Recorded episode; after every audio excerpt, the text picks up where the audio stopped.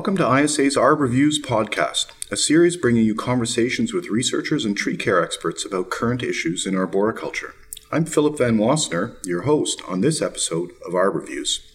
I'm joined now by Melissa LeVangie. Melissa is an owner and operator of the arboricultural consulting firm Trees New England, based in central Massachusetts. She's an ISA certified tree worker, certified arborist, and a certified tree care safety professional. Today, we'll be talking about hunting Asian longhorn beetles from a climber's perspective. So, Melissa, welcome to Toronto and thanks for coming to the interview. Thank you for having me. I think we should start from the basics. Some of our listeners may have not had uh, the unfortunate experience of having Asian longhorn beetles around them. So, can you just tell us how do Asian longhorn beetles affect trees? Sure. Asian longhorn beetle affects trees by slowly killing them. They infest the tree by creating egg sites, uh, oviposition sites, and the larvae develop inside the wood. And they enter and exit the outer cambium layer on a continual basis, and then ev- eventually merge as a entire beetle. Um, and unfortunately, slash fortunately, they're not good flyers, so they stay put on one tree for quite some time within generations, uh, depending on the size and the vitality of the tree, and then eventually kill the tree. And then they'll move on to another host. Hmm, interesting. Well, it's a yeah, it's a pretty significant effect uh, from from what I experienced. Not only will it can it physiologically kill the tree, but it can also render them hazardous because they're so riddled with with um, galleries from, from the rather large beetles. Yep. And that gallery being inside the wood, too, from an arborist perspective or a climber's perspective, uh, it actually puts them potentially at harm if, if the individuals aren't necessarily very mindful of their tie in points and uh, anchor points. So, what are the, some of the signs and symptoms of a tree with Asian longhorn beetles that a climber might be looking for? Sure. Uh, when approaching a tree, one of the things that we typically do is we always take overall tree health into account as we're looking at the tree. So oftentimes we're naturally just picking up either chlorosis on trees, chlorotic material. We're looking at uh, signs of dieback, whether that's natural or insect related or storm related. So we're looking at damaged wood, dying wood, we're looking at uh, lower growth areas within the tree.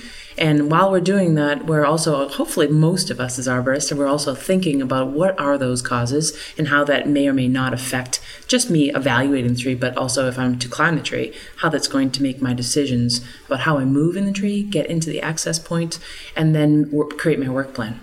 So, So, uh, increasingly, when these infestations are happening, part of the protocol is to have climbers involved to actually get up in the trees and look for them because it's hard, oftentimes, in the early stages to see them. So, what kind of strategies uh, can you recommend to ar- arborists who are, are engaged in inspecting trees for Asian longhorn beetle? Sure. Uh, well, simply, and if I can add on a little bit more to the signs aspect of it, it's not just looking for all that decline, but specifically with Asian longhorn beetle, if if the infestation has been great, it's been there for quite some time, you're going to see significant dieback, and just as an arborist, your little antenna is going to go up and say something's wrong here, and then you'll automatic, automatically be looking for exit holes or, or large woodpecker infestations, and that should really draw your eye into something that's very amiss or very wrong. Um, and then as we get into the tree, uh, from a, from a climbing perspective, you really want to be, of course, thinking again about your own personal safety. But as you get into the tree, what we're also going to be looking for, again, uh, the, the big thing that you'll see is the exit holes, is they're just so obvious when you see them. And a number two pencil will go directly back into the wood. And if you see that, then you're immediately going to start looking for galleries, which, if they're exposed, uh, you will see C-shaped gallery, uh, in the letter of a, uh, of a large capital C. And then you'll be looking for frass, which will be long, stringy um, material, digestive material from the insect. And that may or may not be obvious either at the gallery, but oftentimes if the tree is highly infested, that, that frass will dribble down or kind of float down into the lower parts of the branches. So you might all of a sudden be climbing from the ground and see a little bit of stringy frass and think, is there a carpenter ants going on here? But then you realize it's much more stringy, long, not powdery. And then you'll advance into the tree and you might see a little bit more. So in highly infested trees, you're actually going to be seeing that frass quite a bit, just dribbled and pocketed onto crotches and to branch unions and all that. Um, and then, if you're again, if the tree is highly inf- infested, you're also going to start to see a significant number of egg sites. And once you train your eye into seeing an egg site, uh, depending on the species, they are very obvious. Uh, again, if the tree is highly infested. Now, if the tree is not highly infested, from a climber's perspective, some of the things that I'll be looking for is from about one inch wood to about three to four inch wood. That tends to be from our from our and I speak our because I work with other people, but from our experience, that tends to be where the highly concentrated areas of infested wood is within a tree. Now, species specific, some some of the Asian longhorn beetles, depending on the tree that they're in, they tend to infest different areas of the wood. So we're looking at the outer branches, we're looking at the undersides of branches, we're looking on the sides of branches, and um, and those are some of the key points. When we're in different species of wood, uh, in particular uh, silver maple, we're looking at the upper part of bark where it's smoother, easier to, to basically create an egg site, an oviposition site, because the beetle, frankly, is lazy, doesn't want to do more work than it has to. It only has 60 to 90 days to live to do its job to recreate its population. So, those are some of the things that we're looking for in that way. Okay. Mm-hmm. Now, you mentioned uh, somewhere in there was uh, you mentioned woodpeckers, and I know why we're looking for woodpecker damage, but what? Why would woodpecker damage be of interest, and why would they be there? Sure. Uh, woodpeckers for us, uh, they tend to be a telltale sign because again, Asian longhorn beetle has wonderfully large larvae, probably the size of your thumb, maybe a little bit bigger depending on the instar. And so what happens is that larva just just provides a really wonderful protein snack for a woodpecker, and they're very smart critters. So they often will, just by nature of what they do, is they're looking for insect infestations to feed themselves and their and their offspring as well. So when we see a high uh, infestation of woodpecker damage, we're automatically attuning our eyes to see that and look just for signs of ALB. So we're looking for potentially they'd be going after the exit hole or right around there because there might be another egg site and an undeveloped larva for that. So for our eyes, we're, we're really focused in on that. Yeah, and it's um, it's interesting. I asked the question because we in Toronto we were discussing a little earlier before the interview that Toronto has um, declared eradication of ALB. However, we have the next infestation, mm. which is EAB, and the woodpecker damage is actually one of the best indicators of an infestation in the tree because all the other signs and symptoms um, can be very tricky and can be confounded by other aspects of, of ash dieback and health. But those woodpecker damage, and on the ash, they pull away the bark and you can very clearly see it, and just it's a it's a very telltale sign. So um, so, from the perspective of control uh, or or uh, eradication, maybe how do you, how are climbers helping to help stop Asian longhorn beetle? Sure. Uh, well, similarly to woodpeckers, they find ALB damage much quicker than us because they have an aerial perspective. And honestly, I feel like we should be able to have interviews with them and just bring them on staff. That would be fabulous. Just train them. but uh, kidding aside, um, climbers are very effective because of our aerial perspective. Ground survey staff is extremely important to a program for finding mass infestations and finding mass detection opportunities. Uh, being on the ground, if you're using binoculars, you only can see a very small percentage of the tree, especially if the tree is in leaf. And as we know, within the Northeast, uh, well, we have a lot of deciduous trees, and that is a lot of the host, all of the hosts are deciduous trees, but those particular species in, in favor of ALB tend to be maple for the predominant species. And from that perspective, uh, looking through binoculars are, is very difficult. You only could see so much, not only in height of the tree, but you only are very limited at angle, direction, um, sunlight, uh, light of day, time of day. All of those affect your ability. So, from a climber's perspective, we can get out all the way to the tippity tops of trees within reason, and then also out to about one inch diameter wood if the tree allows us within its uh, morphology, its height, its its opportunity for branch angles. So, from our perspective, we can find and detect much greater uh, levels of ALB if it is in the tree than a ground surveyor or a person on the ground with binoculars could.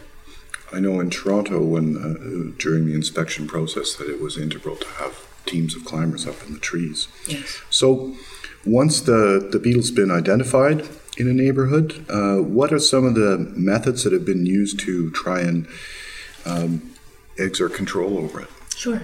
So for us, um, there and with all programs who are cities in in uh, different areas that have Asian longhorn beetle, one of the control methods, uh, I should say, monitoring uh, tools that we have is we have traps.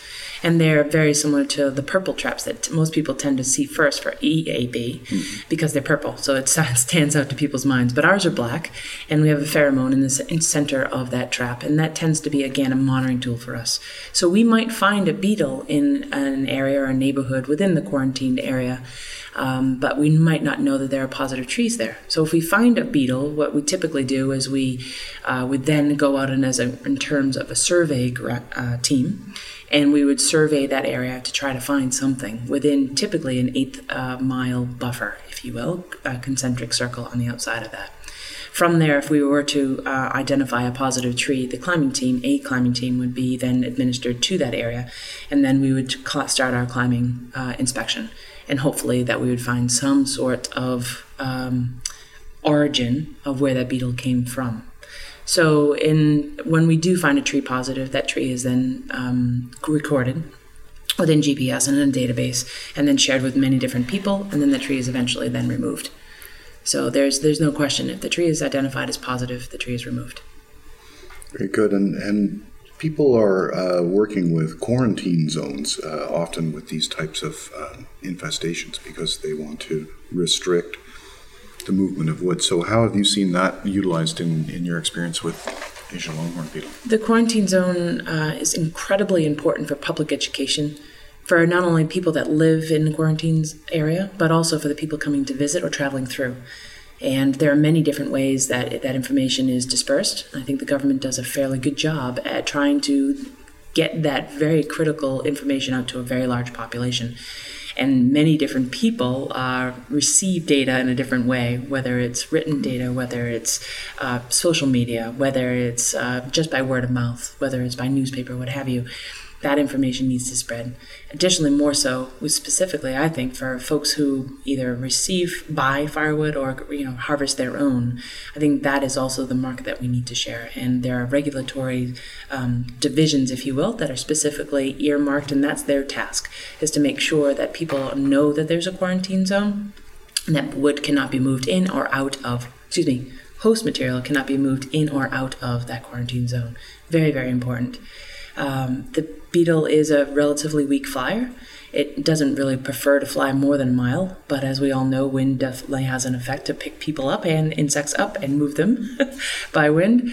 So we have to be mindful of that. But usually, the um, movement of ALB tends to be uh, people, unfortunately, not necessarily that the, the beetle is very active. So. Yeah. So, in the introduction, we mentioned that you're from Massachusetts, and I understand that one of the uh, bigger current infestation is in Worcester. Is. is. that where you've gained most of this experience, or? Yes, um, I have the uh, had the wonderful experience of being able to work with APHIS USDA as a climber for the program. And it has been a really great learning experience, not only working for the government, but then also working with a team of professionals from all over uh, the New England area, but then in the greater broad for the management team tends to be all over the United States that comes in on different programs. So my personal experience by working for the government has been very, very good. And um, myself personally, I felt that it was my responsibility as a, an arborist in the Northeast to put my own business needs aside and help the quote unquote what I think of as the Dutch elm disease of our era. I think Asian longhorn beetle is a significant. Um, threat to our northeast forest, understanding the, the makeup and the um, popul- population density of our forest types, that we have to stop Asian longhorn beetle where it is if we can, and I believe that we can. And we have really great educated staff with a lot of experience that allows us to do that. And for me, even though I'm considered just a climber, I feel it's really important because I feel like my role is integral part to detecting and stopping Asian longhorn beetle. Well, thank you very much for all this information, and we really hope actually for in Canada that you do have a good success there because one of the worries is that the sugar maple forest is basically continuous from there to here. And in this part of the world, we can't lose our sugar maple because then we lose our maple syrup. So, oh, amen to that. thank you very much for coming in today, and it was a pleasure to meet you and speak with you. Well, thank you for asking me. It was a real pleasure to speak with you.